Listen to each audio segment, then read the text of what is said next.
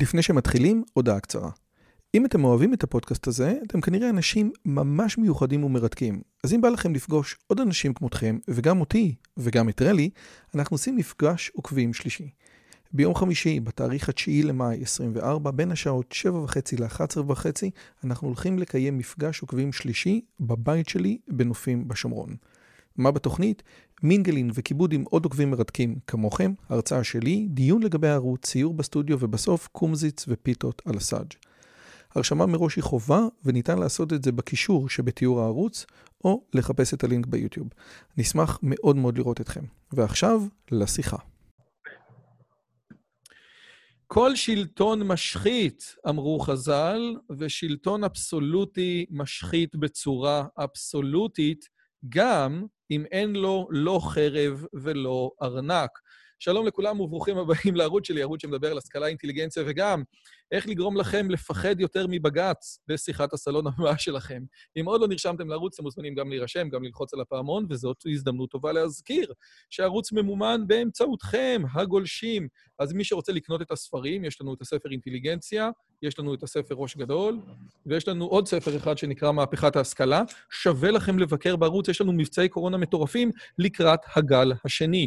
והיום בערוץ נמצא איתנו מישהו שאולי נקרא לו סלב בעל כורחו, שמחה רוטמן, מחבר הספר מפלגת בג"ץ. שלום, שמחה, מה שלומך?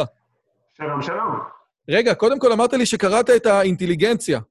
נכון. זה בסדר? קראתי את האינטליגנציה, מאוד מאוד נהניתי, למרות שזה לא ספר שגורם הנאה, זה ספר אה, אה, שדי מבאס, אבל אה, כולם אמרו לי את זה אותו דבר על הספר שלי. כלומר, אז אני, אז אני מרגיש שזה שותפות גורל, שגם הספר שלי, אנשים קוראים אותו ואומרים לי, אה, זה מעצבן, אה, לא ישנתי בלילה, חטפתי עצבים וזה, הספר שלך פחות מעצבן, יותר, אה, יותר מכאיב. מציג את המציאות, אבל המציאות לא תמיד היא כמו שאנחנו רוצים, זה, וזה דבר ש, שחשוב לדעת. אני רוצה להגיד שלפחות בכל הנוגע למפלגת בג"ץ, אני מקווה שיש מה לעשות. לגבי אינטליגנציה זה מסר די פטליסטי כזה, אין, אין מה לעשות, זה מה יש. אז... אני... ממש מקווה שאתה צודק, ואני ממש מקווה שאנחנו נוכל לפתור את הנושא עם בג"ץ לפני שנפתור את הנושא עם האינטליגנציה. עכשיו, אני חייב לשאול אותך, אני, חצ... לפני חצי שנה, כן, אתה יודע מה, לפני שנה, השם שלך, לא הכרתי אותו. הייתי בכנס השמרנות, אני, היית שם, דיברת, אבל לא הכרתי, זה לא היה משהו, ו, אה, אה, שלא היה משהו שהיה בתודעה. את השם של אליעזר שרגא, אני חושב, הכרתי יותר. ועושה רושם שהדברים האלה התפוצצו. אה, ממש, זאת אומרת, גם בנוכחות ביוטיוב, וגם בפודקאסטים, וגם בערוץ 20, וגם מפלגת בג"ץ, העובדה שאברי גלעד מדבר עליו בכל מיני מקומות. אתה חשבת שיהיה לזה כזה אימפקט לעבודה שלך? אני חייב לומר שבמשך הרבה מאוד זמן התפלאתי, אני חושב שאימפקט בקרב אה, מקבלי ההחלטות כבר, מה שנקרא, ראיתי, ראיתי עוד הרבה קודם. זאת אומרת, הרבה לפני שאנשים אה, כמוך ידעו אולי מי אני בכנסת ובממשלה וזה ידעו, כי המודעות שלהם לבעיה הייתה קיימת הרבה קודם. זאת אומרת, זה קצת יותר מבאס, שוב, במסגרת הספרים המבאסים, אז יותר מבאס שהם היו מודעים לבעיה משלבים מאוד מאוד מוקדמים ופשוט לא עשו דבר בנושא.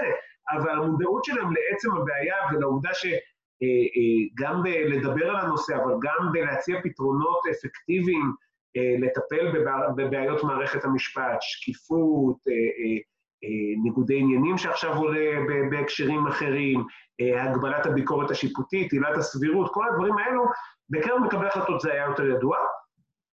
אחת המטרות של הספר מפלגת בג"ץ היה באמת לקחת את הנושא הזה, שבדרך כלל כשאתה אומר לאנשים, אה, סבירות, שפיטות, זכות עמידה, חוקי יסוד, כבר אתה שם לב איך הטון שלי הופך לאט להיות יותר ויותר מרדים.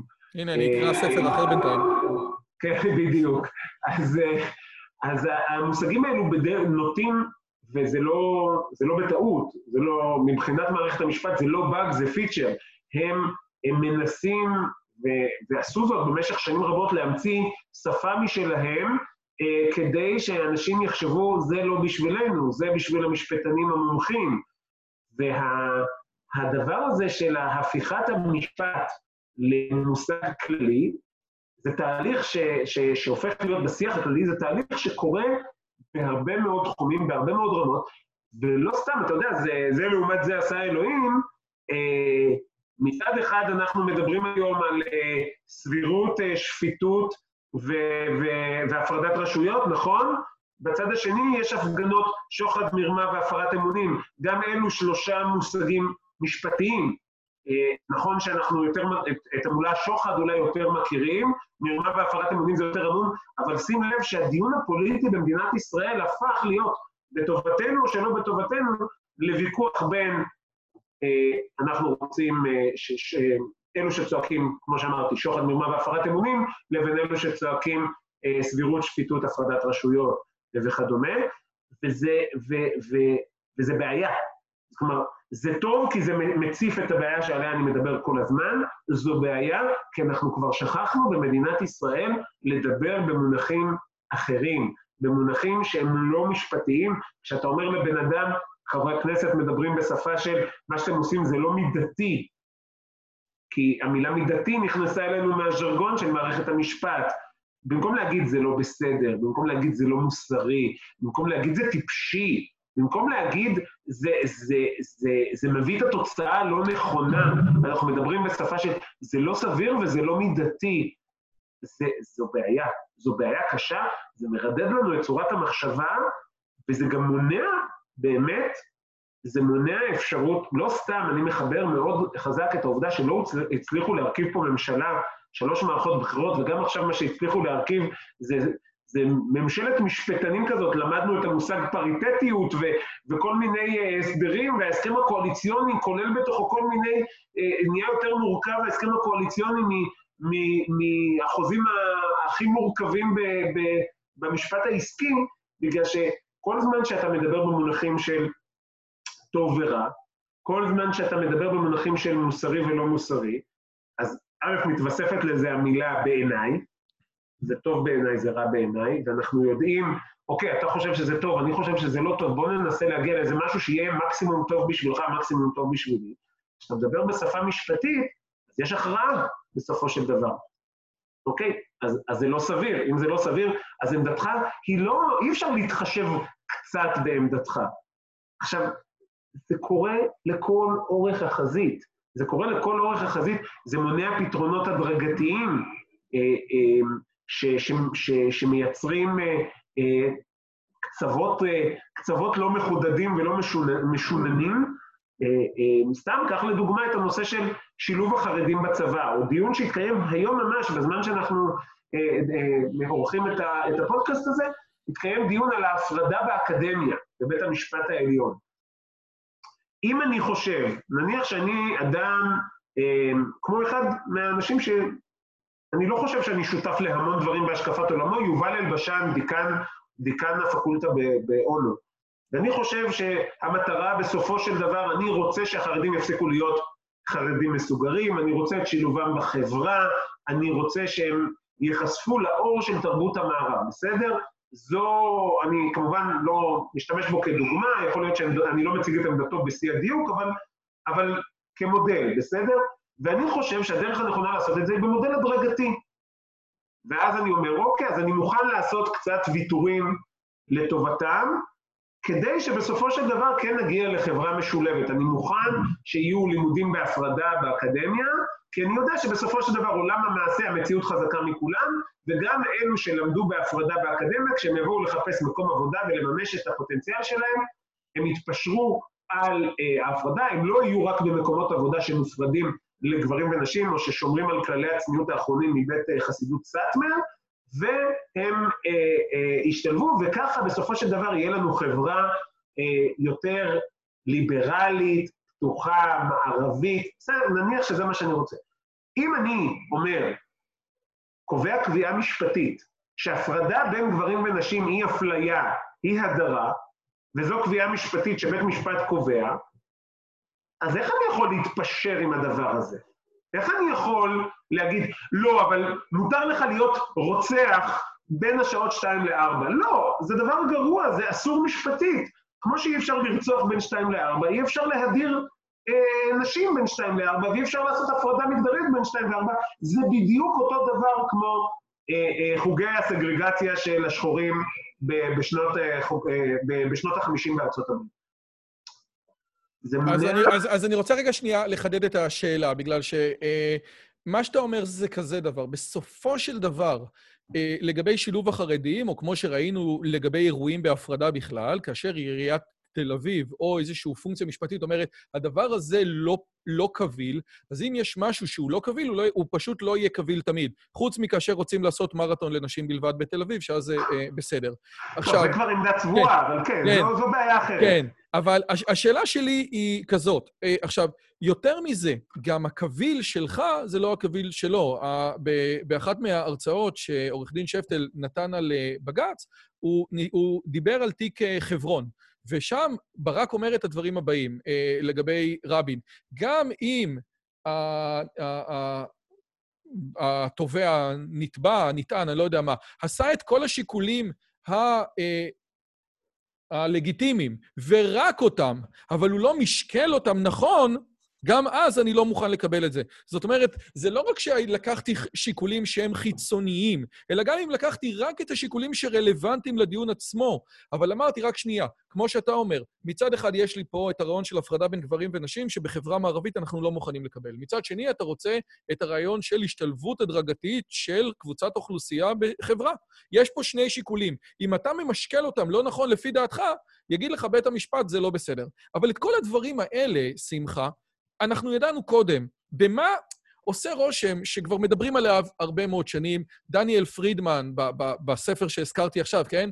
הארנק והחרב, הוא, הוא כבר דיבר על זה. מה קרה שעכשיו זה התפוצץ? הגיעו מים עד נפש? למה הספר של דניאל פרידמן לא עשה כזה בלגן, והספר של שמחה רוטמן כן עשה כזה בלגן?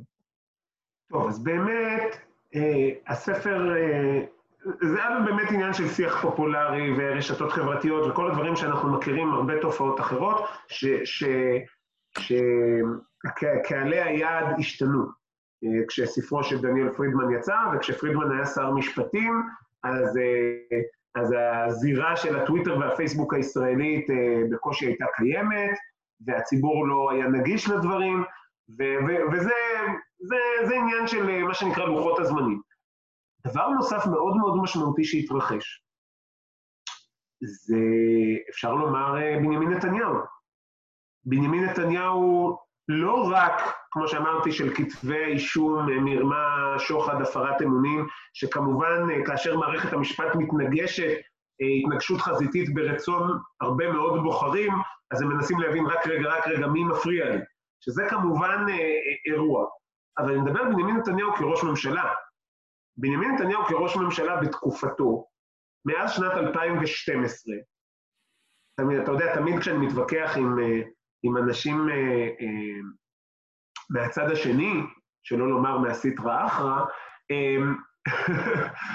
מה, זה תרגום מילולי. יש לך פה את שלום עליכם, איך אתה מדבר? מה אתה רוצה? סטרא אחרא, הצד השני, תרגום מילולי לחלוטין. כשאני מתווכח עם אנשים מהצד השני, אז הם אומרים לי, הם מצטטים את האמירה המפורסמת, בג"ץ פסל רק 18 חוקים, מדי פעם צריך לעדכן ברשימה, 20 חוקים, 22 חוקים, זה לא משנה, אבל כולה 22 חוקים, מה אתם מתבכיינים? וזה מ-92 וזה, אז זהו, שלא.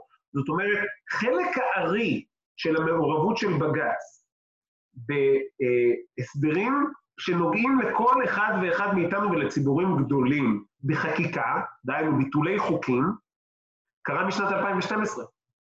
אה, עד שנת 2012 בג"ץ מעולם לא פסל, שוב, התחלנו עם גיוס החרדים ושילוב החרדים, בג"ץ מעולם לא פסל חוק בקשר להסדר הגיוס, זה היה פעם ראשונה ב-2012.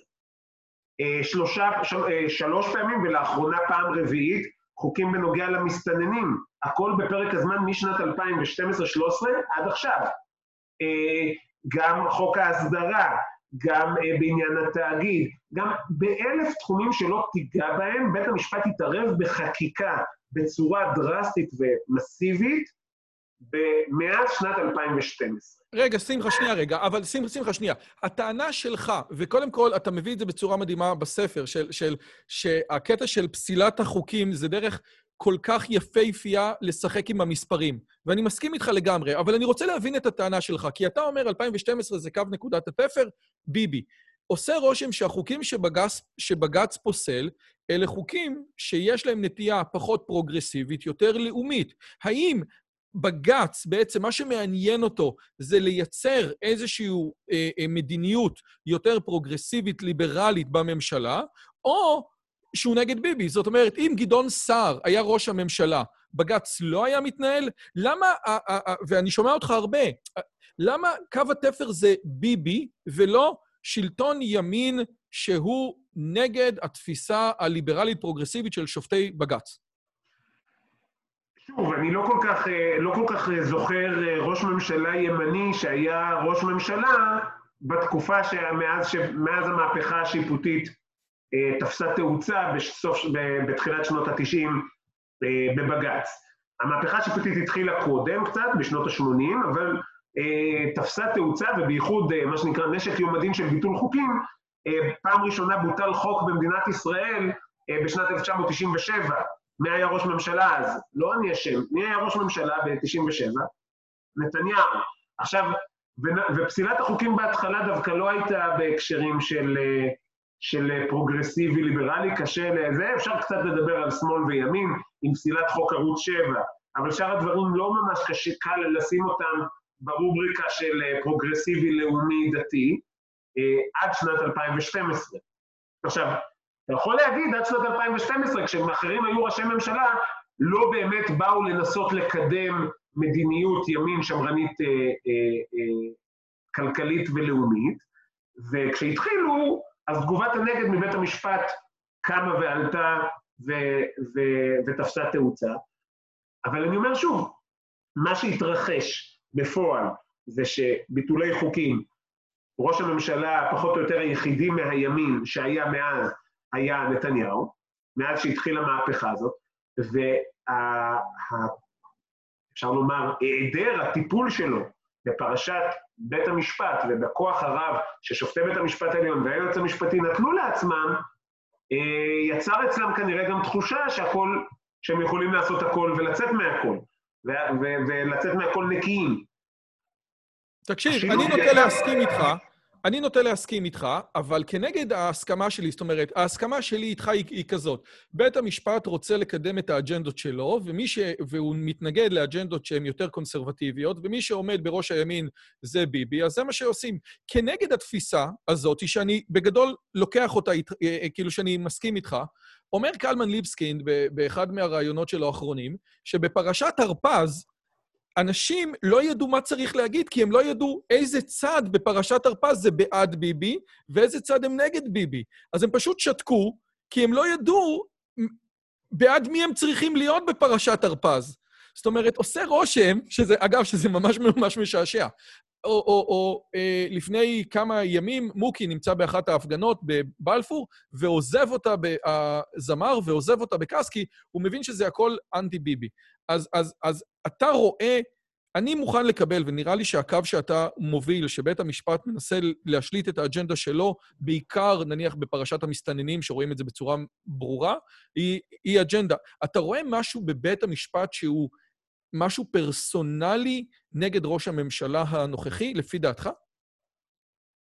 אתה רואה בהתבטאויות שלהם. אתה רואה בהתבטאויות שלהם, אה, העובדה שהשופטי בית המשפט בדימוס שהתראיינו למשל אה, בקשר לתחקירים של קלמן ליבסקין שהזכרת, אז אה, אמרו, אה, מישהו, זה לא מקרי העיתוי, מישהו מפעיל את זה, זה, עכשיו, בואו נגיד ככה, קשה לי, קשה לי מאוד להאמין שקלמן ליבסקין ישב והחליט לשבת על, על פרויקט המניעויות של שופטים, נושא שלדעתי הוא עוסק בו כבר זמן רב, שהוא התחיל לעסוק בזה כי הוא קיבל טלפון מנתניהו. לא נראה לי שזה הסיפור, אה, לא, אה, לא מצליח למצוא את הקשר, ואני אומר, הוא עסק בדברים כאלו, מה שנקרא, הרבה לפני שזה היה טרנד, אה, כמו שאומרים. אגב, היה לו תחקיר מטורף לגבי הבחירות, בזה, בנגלה השנייה, אני חושב, של הבחירות, על הרמאויות נכון. בבחירות, וגם עושה רושם שתחקירים שקלמן ליבסקין מביא, אה, בצורה גורפת, מתעלמים מהם. עכשיו, אם אני הייתי קלמן ליבסקין, אני הייתי מפסיק לעבוד, זה, נור, זה, זה המון עבודה, ו, וזה פשוט הולך לפח.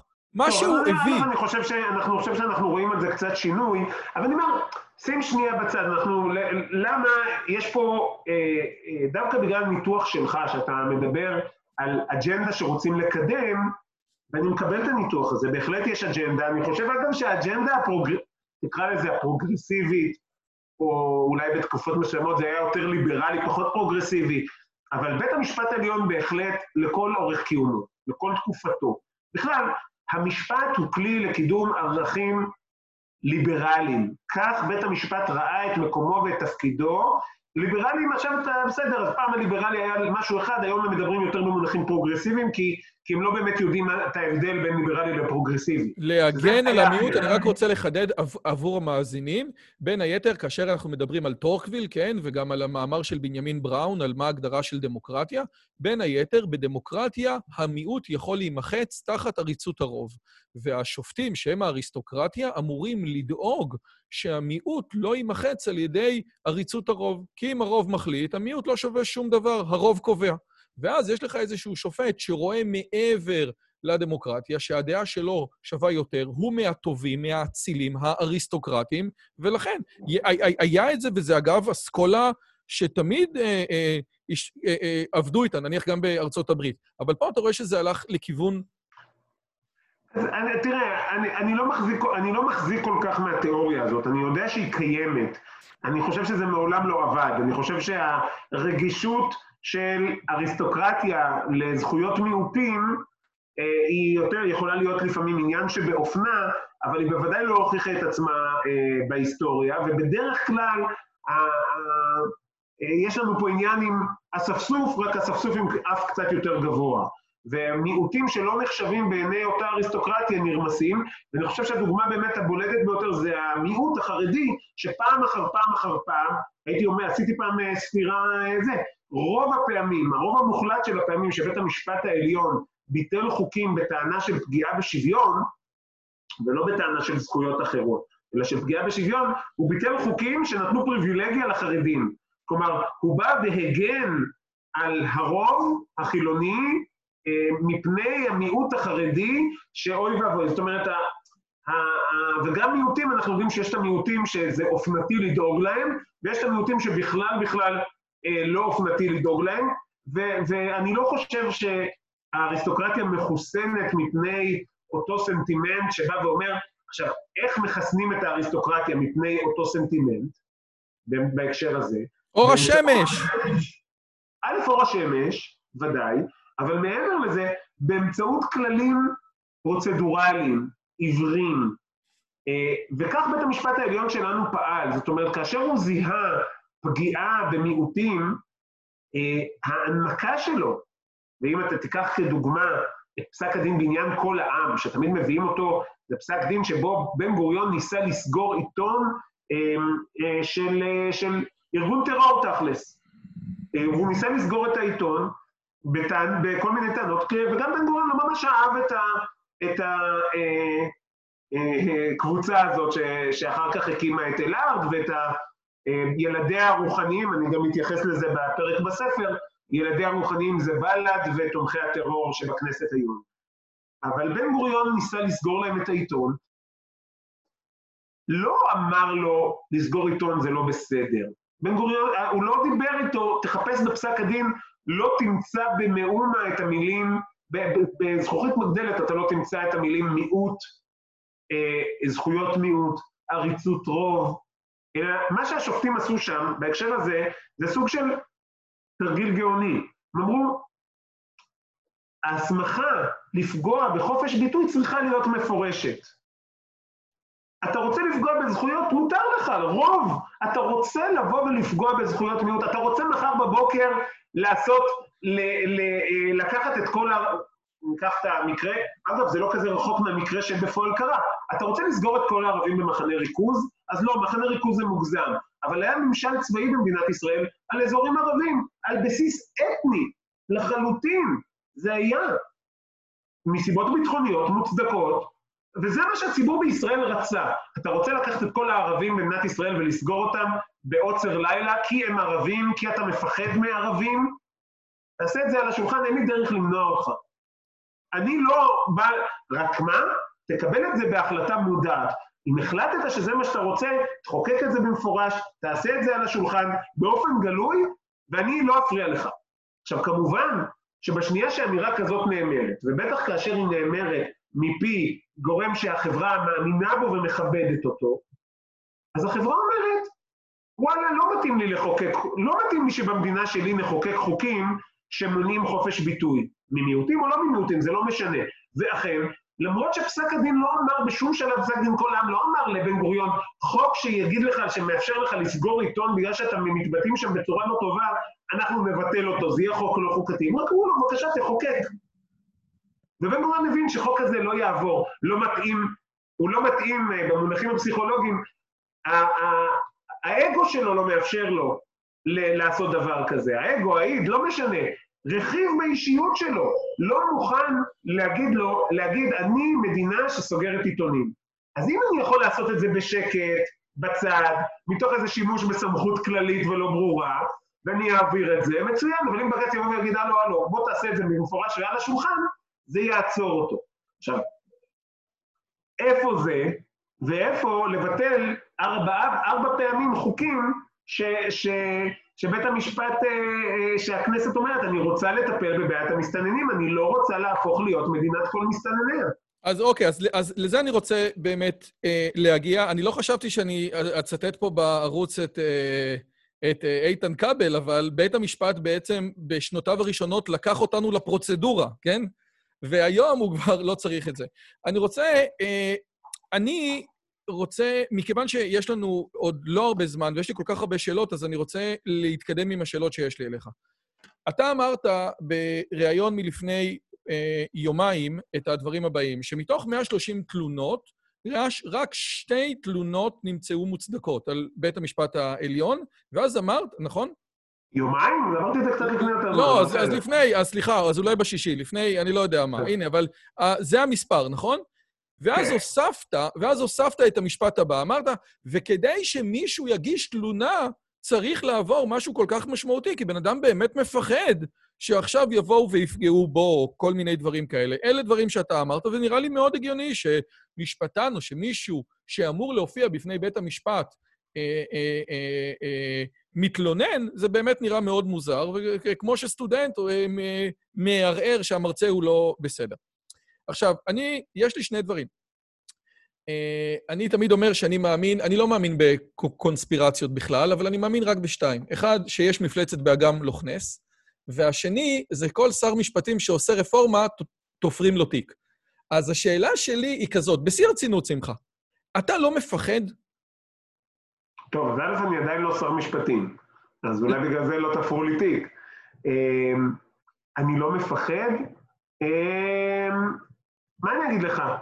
אני, אני לא מפחד כי אני לא, לא אדם פחדן, ואני לא מפחד כי אני חושב שאני עושה את הדברים בצורה מספיק, אה, אה, אתה יודע, איכשהו כל שיחה חוזרת לביבי, התחלנו מזה וזה. אה, אני חושב שההתמודדות הכי נכונה עם ניסיון לסחיטה, זה פשוט להציג, אה, להציג את הדברים בפומבי, ואז אי אפשר לסחוט אותך יותר. אה, כך נתניהו התמודד אז עם פרשת הקלטת הלוהטת שהייתה אז... שיש שיגידו, שיש כאלה שיגידו שלא הייתה בכלל. שלא הייתה, כן, יש כאלה שאומרים זאת. אבל אתה יודע מה, אז עוד יותר. אבל אני אומר, ת, תבוא, תבוא ותעשה את הדברים מספיק בגלוי, ואם ינסו, אז ינסו. עכשיו, אני, אני חושב שה... ה, אני חושב שהמערכת נמצאת במקום בשיווי משקל מאוד מאוד מאוד עדין ורגיש היום. משהו שהיא לא הייתה במשך הרבה מאוד שנים. אה, הציבור היום לא... כל הסיטואציות שאותם, שבהם נתקלנו, כשאפשר היה, כשהייתה למפלגת בג"ץ גם שליטה והסכם קואליציוני עם מפלגת התקשורת. אה, אני מת על המשפטים האלה. והדרך היחידה לקבל הד לטיעונים שלך הייתה באמצעות פיצוח מערכות התקשורת, אז היכולת לעשות את הדברים הייתה יותר גבוהה. אני חושב שהיכולת הזאת יורדת, ואני חושב ש... ש... אני חושב שהמערכת יותר היום, כמה שאנחנו, זה, המערכת היום יותר שקופה לציבור, לא ביוזמתה, אלא בגלל הרבה סיבות אחרות ממה שהיא הייתה בעבר, ודברים שהם יכלו לעשות פעם, היום הם לא יוכלו לעשות. ויותר מוכנה לקבל ביקורת, ויש כאלה שיגידו שזאת הסיבה המרכזית שהמועמדות של ראש הממשלה לא נפסלה, כי בג"ץ הבין שאם הוא יפסול אותה, סיבותיו יהיו אשר יהיו, האמינות שלו בעיני חלקים גדולים מהציבור פשוט תיעלם לחלוטין, נכון? אני לא חושב שהוא חשב על האמינות, ממש לא חושב שהוא חשב על האמינות, אני חושב שהרכבת של אמינות בית המשפט בעיני הציבור אה, יצאה מזמן מהתחנה. אני חושב שההסכם הקואליציוני שנעשה, שנוסח בצורה שכזו, שהמשמעות אה, של פסילת ראש הממשלה הייתה מוליכה בוודאות לבחירות, ושהתוצאות של בחירות שכאלו היו בקלות יכולות להיות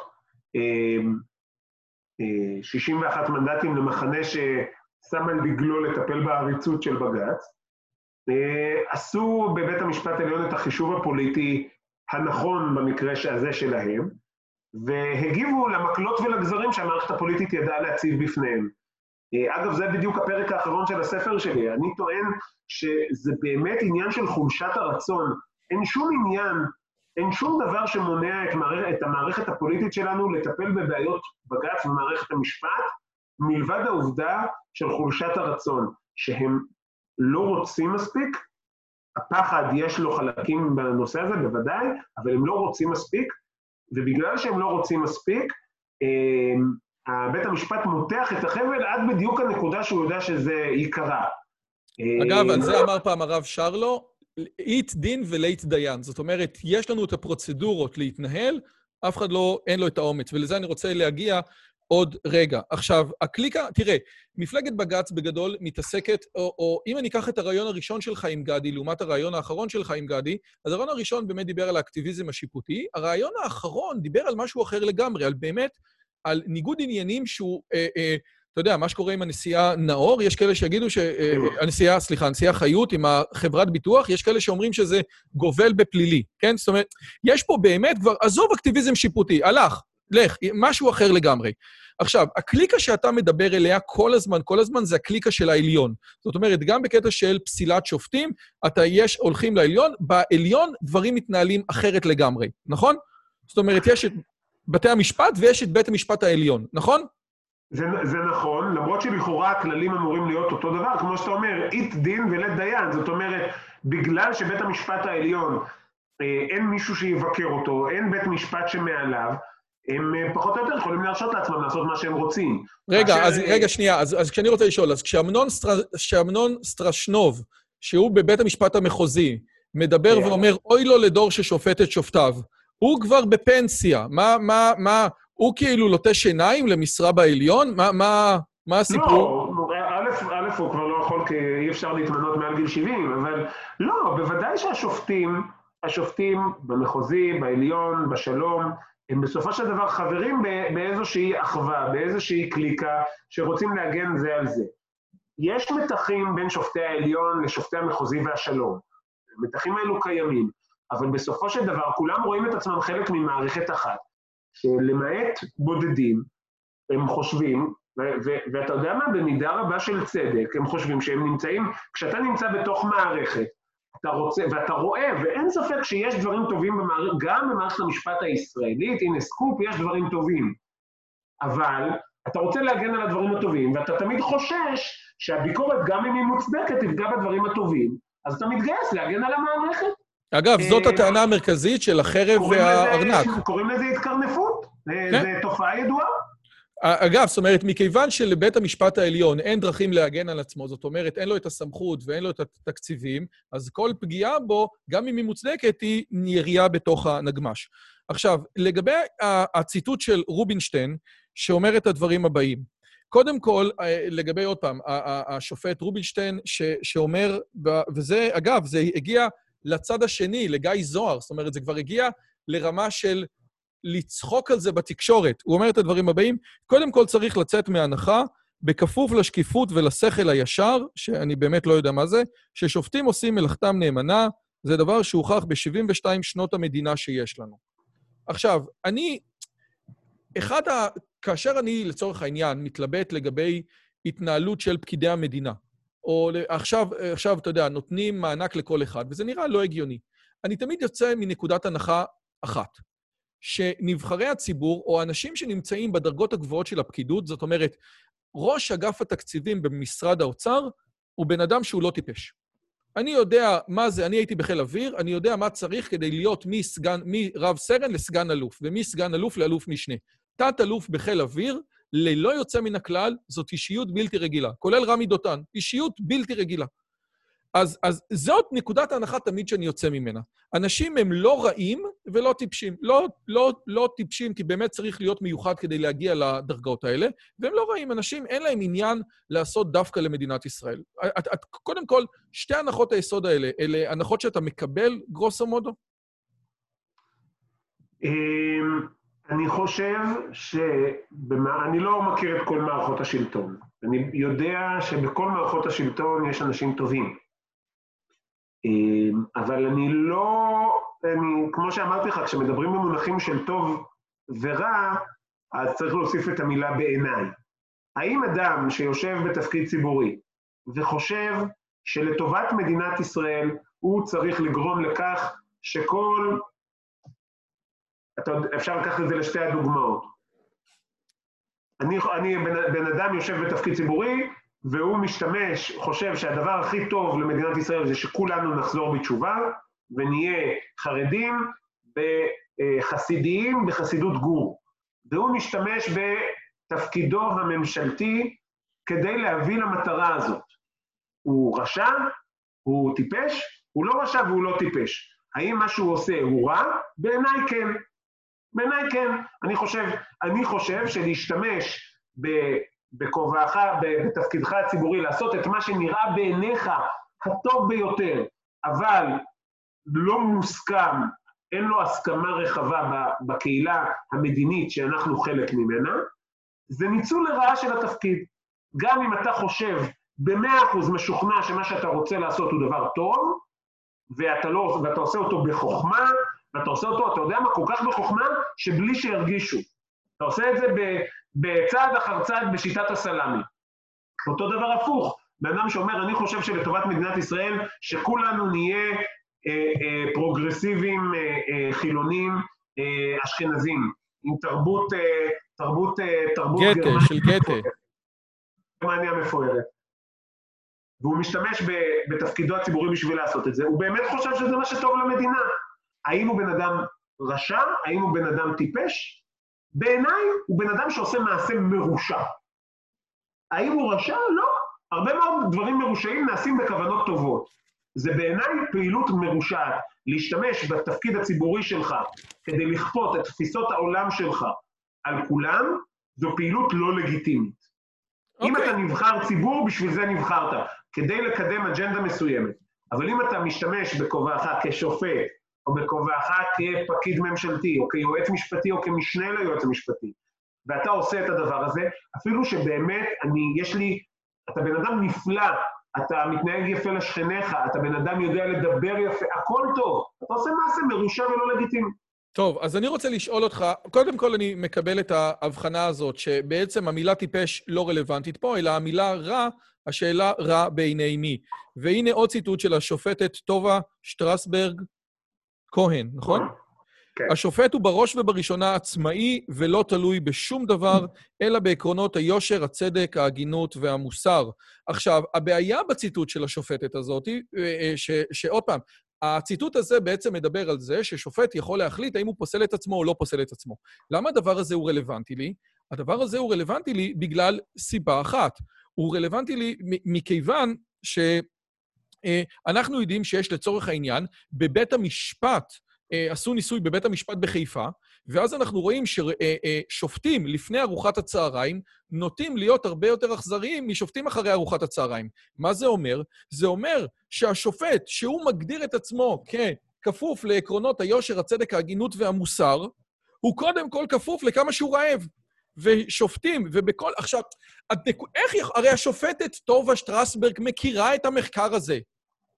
היא מכירה את ההטיות של שופטים. לא צריך להגיע לעיתון הארץ ולמחקר שכאשר יש נאשם ערבי ושופט ערבי, הסיכוי לקבל הקלה גדלה ב-50 אחוז. אני מדבר על משהו שלא קשור לכלום. שופט רעב נוטה להיות יותר אכזרי משופט שבע. אז מה, הם לא מכירים את הסיפור הזה? הם לא מכירים את המאמרים של דניאל קנמן, שלבן אדם יש הרבה מאוד הטיות קוגניטיביות? שוב, אנשים הם לא רק שהם מכירים, הם מכירים והם יודעים, הם יכולים, יכולים לעשות על זה יום עיון, אבל השאלה היא מה המסקנה. אנחנו כחברה יודעים שיש לנו בני אדם, עם חולשות בני אדם ועם יתרונות של בני אדם, וזה מה שיש, השופטים הם בני אדם. אבל הבעיה היא כאשר השופטים באמת חושבים שהם לא בני אדם, שהם לא מודעים מספיק להטיות שלהם, הם יודעים שבאופן עקרוני, אתה מכיר את המחקרים שאומרים, רוב, רוב מוחלט של האנשים מדרגים את עצמם מעל הממוצע, זה לא יכול להיות, אה, אם תשאל את כולם. אז המודעות של האדם כלפי עצמו. עכשיו, חלק, מה, חלק מהמנגנונים שקיימים במדינות אחרות כדי לנטרל את הדבר הזה, למשל, משפט מושבעים. משפט מושבעים אומר, אני לא רוצה לשים את כל, ה, את כל הביצים בסל אחד, אני רוצה 12 אנשים שישבו ויקבלו החלטה, כאשר אה, מתוך הנחה שא' הצדק נמצא אצל האדם הפשוט, אבל גם ההטיות והבעיות של כל אחד ינטרלו את השני, ישיבה בהרכב, כל הדברים האלו. במדינת ישראל שופטים לא מוכנים לקבל את ההטיות האלו, אה, משפטים חוזרים מאושרים במשורה, במקרים מאוד מאוד נדירים, למרות שמשפט חוזר זה אמור היה להיות דבר ש, שכאשר עולה חשש, אפילו רחוק, שאדם אה, חף מפשע יושב בכלא, היית צריך להקפיץ משפט חוזר. המערכת לא מוכנה להכיר בטעויות שלה, מתגוננת עוד ועוד ועוד. אבל אתה יודע מה? מה שמפריע לי במשפט שציטטת מפי השופטת טובה שטרסברג כהן, זה לא רק אה, זה שהיא לא מכירה בהטיות שלה. מה היא אמרה שיהיה חשוב לה? היא אמרה... היושר, הצדק, ההגינות והמוסר. יושר, צדק, הגינות ומוסר. אז יושר, אני מניח שזה בסדר. כי בסופו של דבר יושר אומר איך אתה מפעיל את הכללים עם כולם. צדק זה חלק מהתפקיד של בית המשפט לפי, לפי חוק יסוד השפיטה. הגינות, לא יודע מה זה הגינות, זה מושג מאוד עמום, אבל מוסר? מה הקשר בין משפט למוסר? יש חוק. עכשיו, שופט שנבחר בתפקידו אומר, אני מתחייב לשמור אמונים למדינת ישראל ולחוקיה, לשפוט משפט צדק, לא להטות משפט ולא להכיר פנים. איפה מוסר נמצא בסיפור הזה? ואם אני חושב שחוק מסוים הוא לא מוסרי, אני יכול להחליט לא, לא, אה, לא לפעול לפיו? אגב, היו הרבה פסיקות בארצות הברית שלשני הכיוונים, בן אדם אומר, אני חושב שאתה, אני, אני חושב שאתה נוכל ונבל, אבל מה לעשות שהחוק לטובתך, או אני חושב שאתה בסדר, אבל מה לעשות שהחוק לרעתך. זאת אומרת, השופט כאחד שמעביר את דבר הפרוצדורה או את דבר המחוקק לסיטואציה הקונקרטית. יש מקרים, יש מקרים בודדים שבהם אה, ניתנה לבית המשפט היכולת לעסוק בנושא מוסר. אה, למשל, אה, בחוק החוזים יש הוראה שאומרת שכאשר יש חוזה לא מוסרי, בית המשפט לא ייתן סעד. זאת אומרת שלבית המשפט יש את הפריבילגיה לבוא ולהגיד במקרים מסוימים, אדוני היקר, אה, אתה עשית, נניח שאני עשיתי חוזה איתך אה, לרצח. שאני בא, שאתה תרצח עבורי את, את פלוני. ו, וכתבנו בהסכם שאם מסיבה כלשהי אתה לא תבצע את החוזה במועד, אתה תשלם פיצויים של 20 אלף שקל, אה, כפיצוי מוסכם בינינו. עכשיו, זה שלא רצחת מצוין, לרצוח זה, זה באמת משהו שאסור.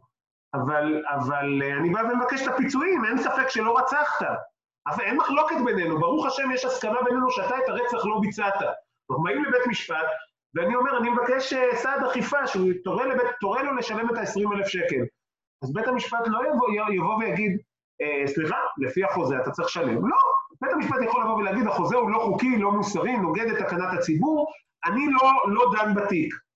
אני לא אתן לך סעד על פיו. זה מקום מאוד מסוים שבו בית המשפט יש לו, יש לו אה, עמדה. מעניין שדווקא שם בית המשפט בסיטואציות שונות מתעלם מערכי המוסר של החברה. אגב, גם צריך להבין, לא מוסרי, לא מוסרי בעיני מי? האם זה לא מוסרי בעיני השופט, או שהשופט צריך לנסות לקלוע לטעם המוסרי של החברה. וזה באמת דבר מאוד בעייתי, כי השאלה היא רק, רגע, השאלה היא היום, לגבי מוסר, רוב האנשים תופסים לגבי המוסר תפיסות המוטיביסטיות. זאת אומרת, כשאתה אומר מעשה מסוים הוא מוסרי, אתה בעצם אומר, זה מוצא חן בעיניי. וכשאתה אומר, זה לא מוסרי, אתה אומר, אני לא אוהב את זה. זאת אומרת, כל אחד ומוסרו הוא, בייחוד כשאין מוסר שהוא טרנסצדנטי. עכשיו, כנגד כל מה שאמרת, ואני מסכים עם כל מה שאמרת, אני רוצה לתת את האיפכא מסתברא היחידה שיש לי. האיפכא מסתברא היחידה שיש לי, ואתה יודע, בדקתי איך אני יכול לתקוף אותך. והדרך היחידה לתקוף את כל הטענות שלך, עוד פעם, סליחה, למעט הטענות של ניגוד עניינים, שזה באמת שכונה שלא ברא השטן. אבל אני מדבר על הטענות של הפסילת חוקים היותר משמעותיות. הטענת, הטענה שגם אה, נניח מיכאל אברהם אומר אותה, במדינת ישראל מאז היווסדה אין באמת פרלמנט, הרשות המבצעת שולטת ללא מצרים ברשות המחוקקת וקובעת באופן חד משמעי כל מה שקורה בה, ומכיוון שאין לנו רשות מחוקקת, אז ההפרדה בין הרשויות היא בעייתית. אפשר לראות את זה, מה שקרה היום עם החברת ועדה של הקורונה, כי בסופו של דבר הממשלה שולטת בכנסת, וכתוצאה מהמצב הזה, מעמד החוקים בישראל ירד לשפל ללא תקדים. זאת אומרת, הכנסת, כל... בג"ץ הממשלה, כל ממשלה חדשה משנה חוקים על ימין ועל שמאל, ואפשר לראות את זה לגבי גיוס החרדים. אז בסופו של דבר צריך שניים או שלושה לטנגו, וזה לא רק שבג"ץ פוסל חוקים, בין היתר הכנסת או בא, או הרשות המבצעת, דרך הכנסת, מחוקקת חוקים, או, או פוסלת חוקים, או משנה חוקים, בצורה עם יד מאוד קלה על ההדק. אתה אתה מוכן לקבל את זה שיש פה כמה שמשתתפים בטנגו הזה? אה, אני חושב שדווקא מה שקרה בוועדת הקורונה הוא הוכחה ברורה לכך שמה שמיכאל אברהם אמר הוא, הם, אה, מאחר ומיכאל אברהם מתבטא, אני מעריך מאוד אותו ואני מעריך את אה, ההתבטאות החדה שלו, אני אגיד שמה שהוא אמר עם שטויות במיץ עגבניות. אגב, רגע, סליחה, הוא רק אמר את זה לפני הקורונה, הוא, כתב את זה לפני, אה, שלושה חודשים. אני אומר, זו טענה שלא הוא המציא, זו טענה שנאמרה על ידי הרבה מאוד אנשים. אני חושב שמה שקרה עם ועדת הקורונה, זו הוכחה ברורה לכך שזה לא נכון. אה, אגב, רואים את זה גם בוועדת הכספים. יש במדינת ישראל וכמוה כמו, זה נכון שבמדינת ישראל אין מודל טהור של הפרדת רשויות, וכמעט בשום מקום אין מודל טהור של הפרדת רשויות, אה, אה, בין, בארצות הברית היא אחת הבודדות שבאמת אתה בוחר שני בתי נבחרים, כל אחד בתאריכים שונים, ויש מנגנונים מאוד מאוד מורכבים.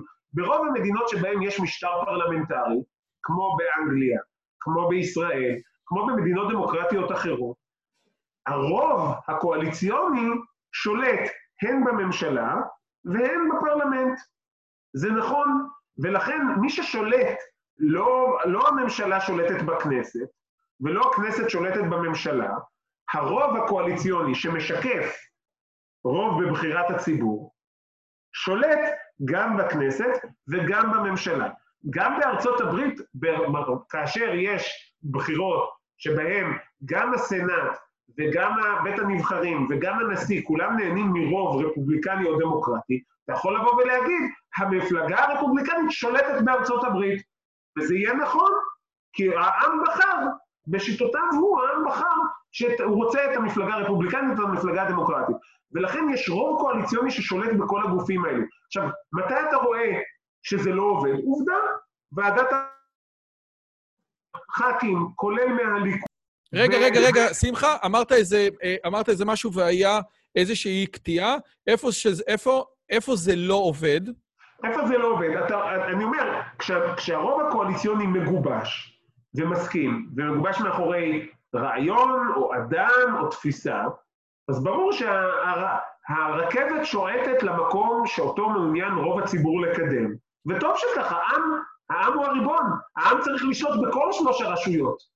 זה ששלושת הרשויות, זה, הם, המטרה שלהם היא לא לאזן את רצון העם, העם הוא הריבון בדמוקרטיה. עכשיו, אתה בא ואומר, את כוחו של העם, אני, יש לי חשש, למה הפרדת הרשויות היא חשובה? לא כדי לאזן את העם, כדי למנוע בעיית נציג. בעיית הנציג באה ואומרת, אני אתן, אם אני העם הוא הריבון, בוא תן לי לבחור אדם אחד שהוא יהיה גם הרשות המחוקקת, גם הרשות המבצעת וגם הרשות השופטת. אומרת לך, התיאוריה של הפרדת הרשויות, אם לא תפריד את הכוחות ותשים את כל כוחותיך בידי אדם אחד, אז הוא עלול להשתמש בזה לטובתו האישית ולא לטובת העם. שבחר בו, ולא יהיה שום ריסון עליו. תפריד את הכוחות, תן את הכוח א' לזה, א', ב' לזה. אז הנה, זה נעשה. כל חבר כנסת הוא יחידה עצמאית. הוא יכול להמרות את פיו של הראש מפלגה שלו. אנחנו לא נמצאים בשיטה ש, שזה גם קרה, זה קרה כל כך הרבה פעמים. אתה יודע שפסקת ההתגברות עברה בממשלה, בכנסת הקודמת, בממשלה הקודמת, היא עברה בממשלה, בוועדת שרים, היה רוב בממשלה לחוקק את פסקת ההתגברות, הצעת חוק של חבר הכנסת בצלאל סמוטריץ', מה קרה עם הצעת החוק הזאת? איפה היא היום? היה רוב בממשלה שאישר אותה. אף אחד לא יכל לקדם אותה, אפילו לא העלו אותה להצבעה לקריאה טרומית, כי בכנסת לא היה לה רוב. איך יכול להיות שיכול להיות רוב בממשלה למשהו ולא רוב בכנסת? הנה עובדה. עכשיו, בזמן אה, אה, ממשלת אולמרט עברו בכנסת חוקים פעם אחר פעם אחר פעם, למרות התנגדותה של הממשלה. למה? כי הקואליציה לא שלטה בחבריה כמו שצריך, כי לעם לא היה אמון באולמרט, אולמרט נהנה מאחוזי אמון מאוד מאוד נמוכים, ולכן לא היה שום מחיר פוליטי שחבר כנסת משלם כשהוא היה רב עם אולמרט, אז כל ח"כ הצביע לפי רצונו, ולכן עברו המון המון חוקים בזמן ממשלת אולמרט, למרות התנגדותה של הממשלה.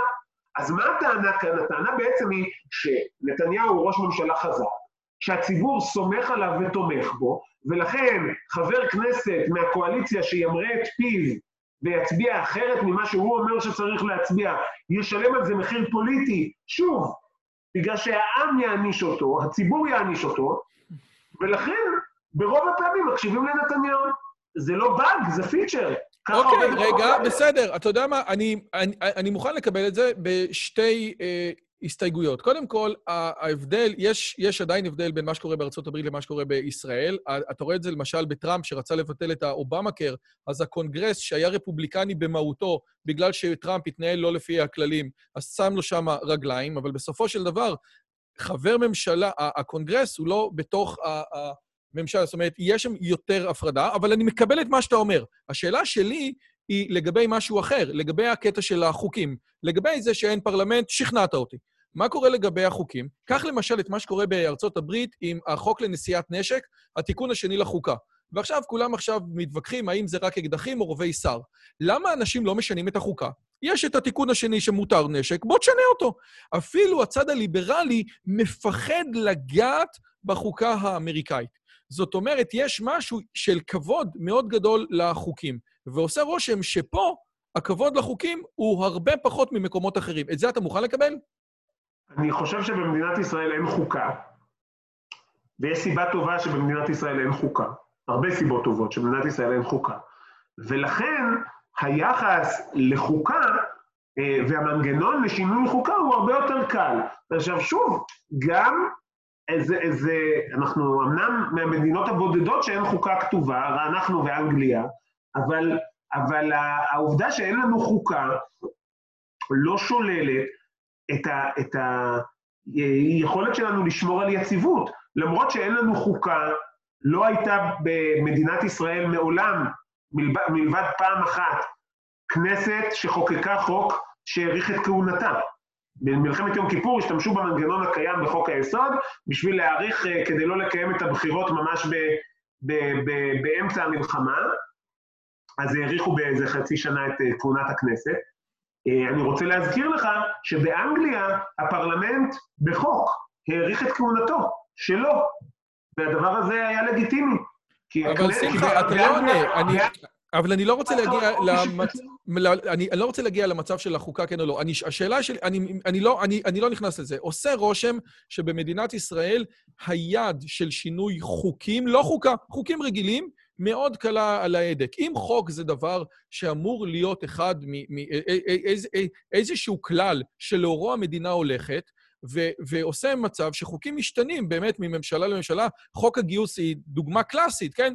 זאת אומרת, הממשלה, אתה יודע, אה, יש חוק קואליציה... חוק הגיוס הוא ממש, רועי, חוק הגיוס הוא ממש לא דוגמה קלאסית. חוק הגיוס נחקק שוב ושוב על ידי הממשלה, בגלל שבית המשפט ביטל את החוקים. וכל הזמן, במענה להתייחסות של בית המשפט לחוקים. אם בית המשפט היה אומר, מה שאתם תחוקקו, אני לא מתערב, אז היה לנו חוק גיוס, כמו חוק טל אגב, שיכול מאוד להיות שהחוק החדש שמדברים עליו, הוא יהיה מאוד מאוד דומה למתווה שבחוק טל כבר היה, ונפסל על ידי בג"ץ, ובג"ץ אמר, אתם לא יכולים לחוקק אותו.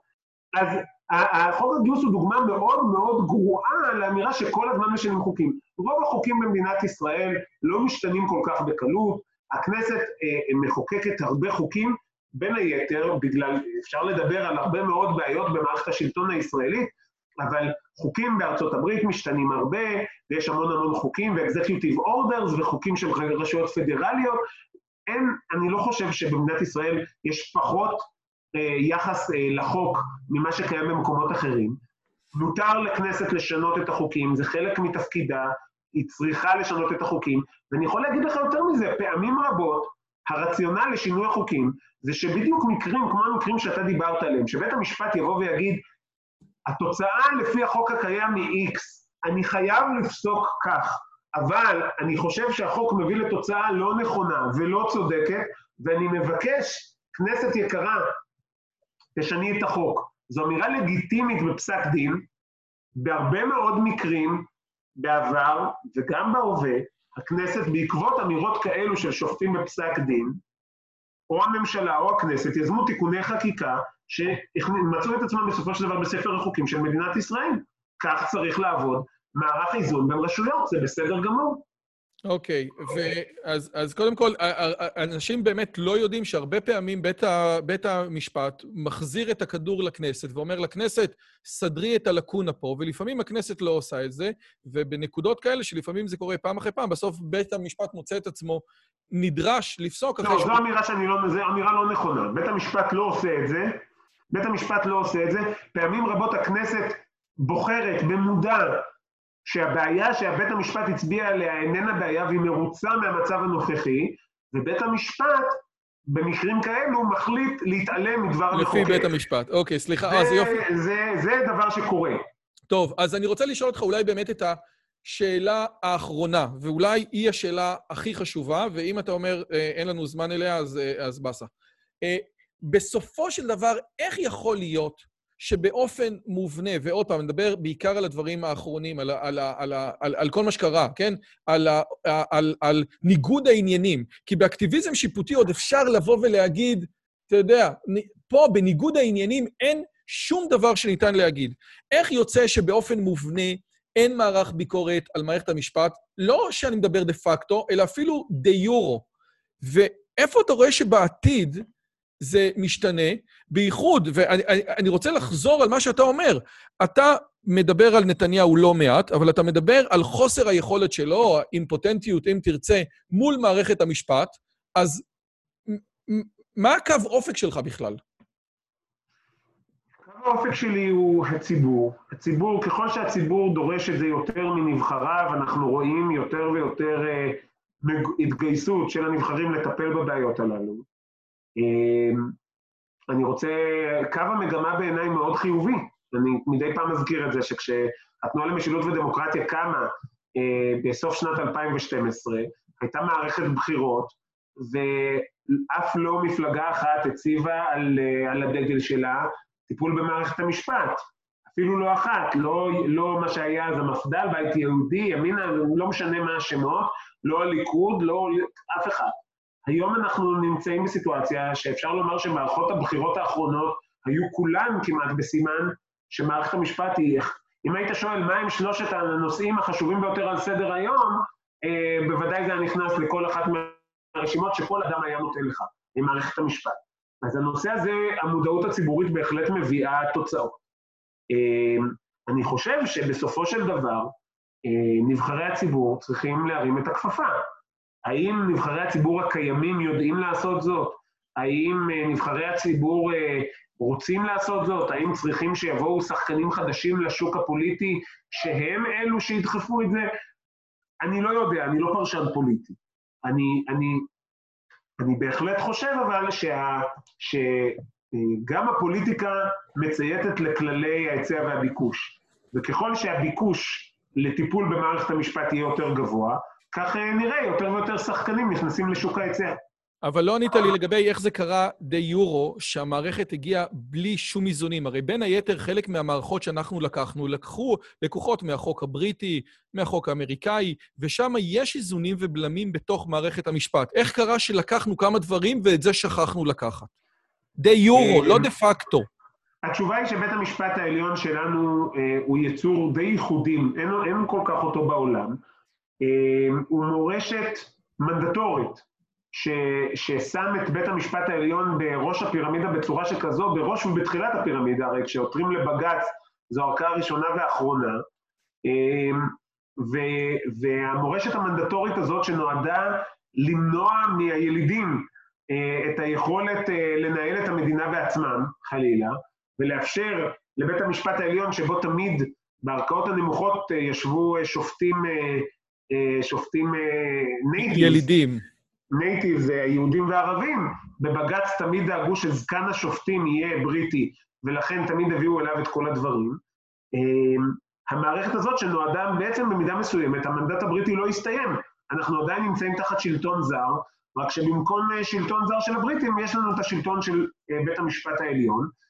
ואני יכול להגיד לך שגם באחותינו, אי אפשר להגיד התאומה, מבחינת הגודל ומבחינת התרבות, אבל אחותנו ההודית, אה, הודו שגם היא אה, החלימה מאותה סיטואציה, גם שם מערכת המשפט אה, אולי הכי קרובה לשלנו מבחינת המבנה, בגלל אותה בעיה של מורשת מנדטורית שנועדה לפגוע ביכולתם של הילידים לשלוט במערכת המשפט. ומערכת המשפט שם עד כדי כך יצאה מאיזון, שממש פרסמתי את זה בכמה מקומות, שכאשר המערכת הפוליטית ניסתה לשנות את שיטת בחירת השופטים ולהפוך אותה לקצת יותר דמוקרטית, אה, פסלו את התיקון הזה, תיקון לחוקה. אה, בית המשפט פסל את התיקון לחוקה שנועד אה, כביכול לשנות את אופן הבחירה של, שלו עצמו. התוצאה הייתה שבעצם יש לנו במערכת שם שופטים שמונו לפי שיטה חדשה ושופטים שמונו לפי השיטה הישנה, שהם לא מכירים בלגיטימיות אלו של אלו, ומוציאים זה לזה צווי אשפוז בכפייה. עכשיו, זה לא מצחיק, זו המציאות בהודו. עכשיו, אם אנחנו לא רוצים להגיע למציאות הזאת, אנחנו צריכים uh, לאשפז את עצמנו מרצון אולי, ולא בכפייה. אני צריך לעצור פה, אני לא יודע. זה, זהו, עכשיו אני צריך לחשוב, זהו. הרגת אותי? וואו. זאת אומרת, תכלס, אני מגיע יותר מתוסכל אחרי השיחה איתך. אם אתה אומר, תקשיב, הודו את, חוותה את אותו דבר בגלל המנדט הבריטי, שים לב למה שקורה שם ותראה בזה תמרור אזהרה, הדבר הזה הוא מאוד מאוד מאוד בעייתי. אני נוהג לסיים את הראיונות שלי או את השיחות שלי בצורה אופטימית, אבל אני לא מצליח לעשות את זה איתך. אתה, אתה, יש לך משהו אופטימי? לי ודאי שיש משהו אופטימי. אתה אמרת לחלוטין, אמר, מה שהתחלנו איתו היה אופטימי. אמרת שעד לפני חצי שנה בקושי שמעת על הנושא, לא, לא הכרת את הפעילות של התנועה למשילות ודמוקרטיה, לא הכרת את הפעילות שלי, אה, אה, וכמוך עוד רבים רבים רבים. וההתעוררות שאנחנו רואים בציבור לסוגיה הזאת, ומאחר ובכל זאת, למרות הכל, אנחנו מדינה דמוקרטית, למרות כל הפגמים אה, שמתקשים, אנחנו מתקשים להתמודד איתם, אה, התעוררות ציבורית אה, היא בהחלט דבר אופטימי, כי בסופו של דבר, מההתעוררות הזאת יבואו גם צעדי השינוי. טוב, אז לפני, לפני, לפני שמאשפזים אותנו בכפייה, בגלל שאתה כל הזמן מדבר על ביבי, אני רק אגיד שאלן דרשוביץ היה בארץ לפני חודשיים, בדיוק ביום של הבחירות, והוא דיבר על ה impeachment, על הנאום impeachment שלו נגד טראמפ, ואתה יודע, הוא הגיע לשם, ורוב הסנטורים היו סטודנטים שלו בהרווארד, ואחרי שהוא סיים, מה שהיה זה מה שהיה, והוא אומר, הייתה מילה אחת שלא אמרתי בכל השעתיים נאום של האימפיצ'מנט. אתה יודע מה זאת המילה? טראמפ. טראמפ. הוא אמר, אני הכנתי את ה... אגב, אני כתבתי ספר, הוא אמר, שנקרא The Case Against uh, uh, Trump, כן? זאת אומרת... The Case for Trump.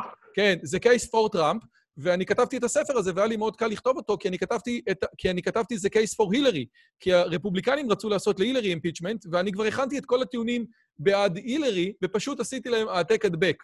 זאת אומרת, הרעיון היה שבסופו של דבר, עזוב את ביבי, אלא קח את הדברים בפרוצדורה, כן?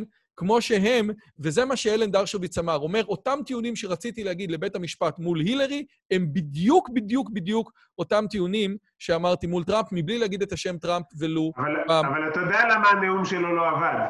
למה? אבל הוא, אבל הוא כן עבד, בסוף לא היה impeachment. לא, כן, לא היה impeachment. היה במקום שבו היה רוב פוליטי בבית הנבחרים היה, והסנאט חסם את זה. בית הנבחרים פעל, כמובן בניגוד לנאום של, של דרשוויץ, כי בגלל הנימוק רב העוצמה, זה לא אותו דבר. אמ, עכשיו, הנימוק זה לא אותו דבר. אמ, מי, ש, מי ששולט, את, יש כל מיני אמירות, איך אתה רוצה לזהות מי שולט עליך, מי שאתה לא יכול לבקר אותו, מי ש... יש כל מיני. אני אומר שמי ששולט זה מי שיכול להגיד זה לא אותו דבר. אה, יפה. אם אתה יכול להגיד זה לא אותו דבר, אז זה לא משנה, נו, אז הראיתי לך, ש... הראיתי לך שחיות אה, ישבה בתיקים שהיא לא אמורה לשבת, ושבמקרים אחרים שהיו דברים דומים, שופטים הודחו מתפקידם, או קיבלו נזיפה, או, או, או נציב התלונות מצא את התלונה נגדה מוצדקת. ואז הם לא... זה לא אותו דבר.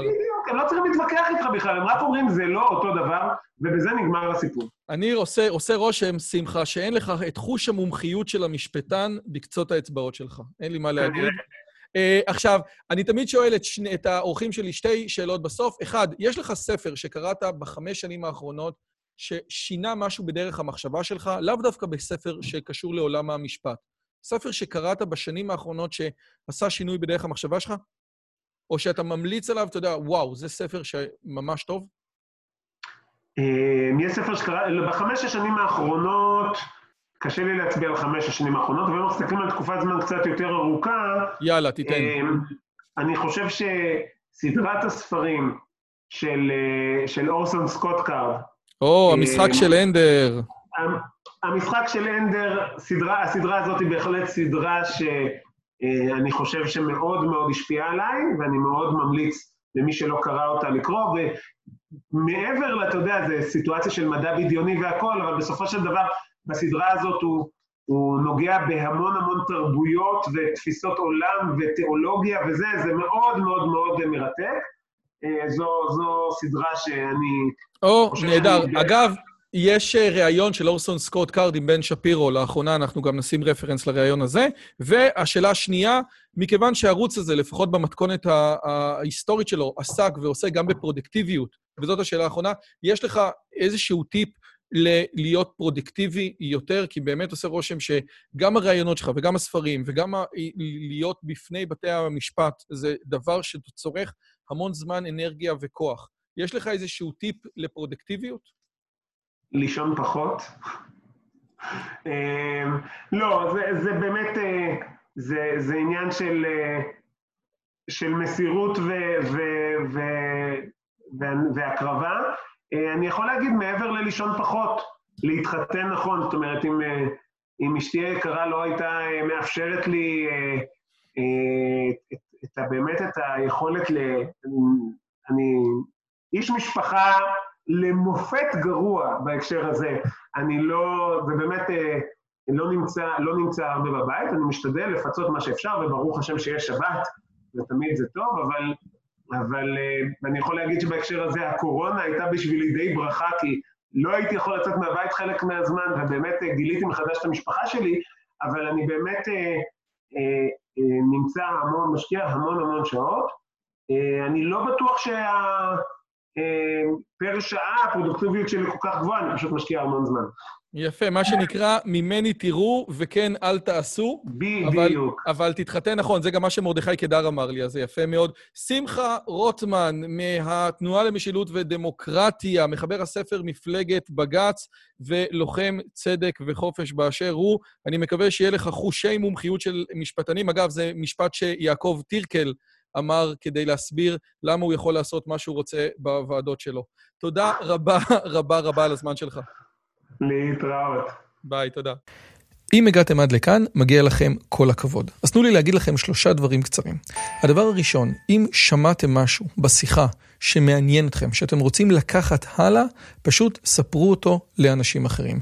משהו מעניין שאני אמרתי, משהו מעניין שהאורח שלי אמר, איזשהו רעיון שאתם רוצים לקחת איתכם לחיים, פשוט ספרו אותו לחבר או לחברה. זאת הדרך הטובה ביותר לזכור את הרעיונות מתוך השיחות האלה.